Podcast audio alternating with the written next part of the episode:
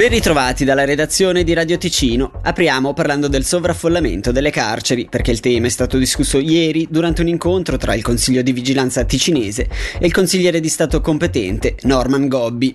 Tra le varie misure ipotizzate, l'introduzione del processo per direttissima, che però prevede una modifica alla legge federale, l'espiazione di alcune pene all'estero per chi non risiede in Svizzera e l'incremento nell'uso delle celle di polizia.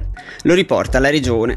Infine, per risolvere la carenza di agenti di custodia è stato indetto un concorso per nuovi agenti e si pensa inoltre alla privatizzazione di alcune mansioni Voltiamo pagina. Pestaggio alla rotonda di Locarno. Il caso è tornato in aula questa mattina alle 9.30 alla Corte d'Appello di Revisione Penale di Locarno per l'occasione riunita nel centro di formazione della Polizia Cantonale a Giubiasco.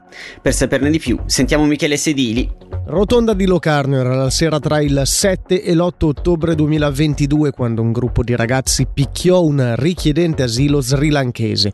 Quest'ultimo nel corso della serata aveva ripetutamente minacciato con un coltello il gruppo di giovani che lo avevano allontanato cinque volte prima della colluttazione nel quale il richiedente asilo, finito a terra, è stato colpito da pugni, calci, sassi e persino con uno skateboard.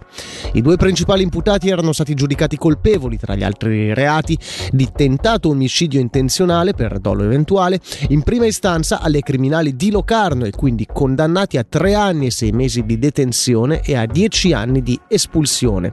Sostanzialmente per la Corte i due non potevano non sapere di mettere in pericolo la vita dello sri lankese con i colpi assestati. Pene inferiori erano state commutate agli altri due imputati. Il gruppo Azzardo Ticino Prevenzione si integrerà in Ingrado Servizi per le Dipendenze.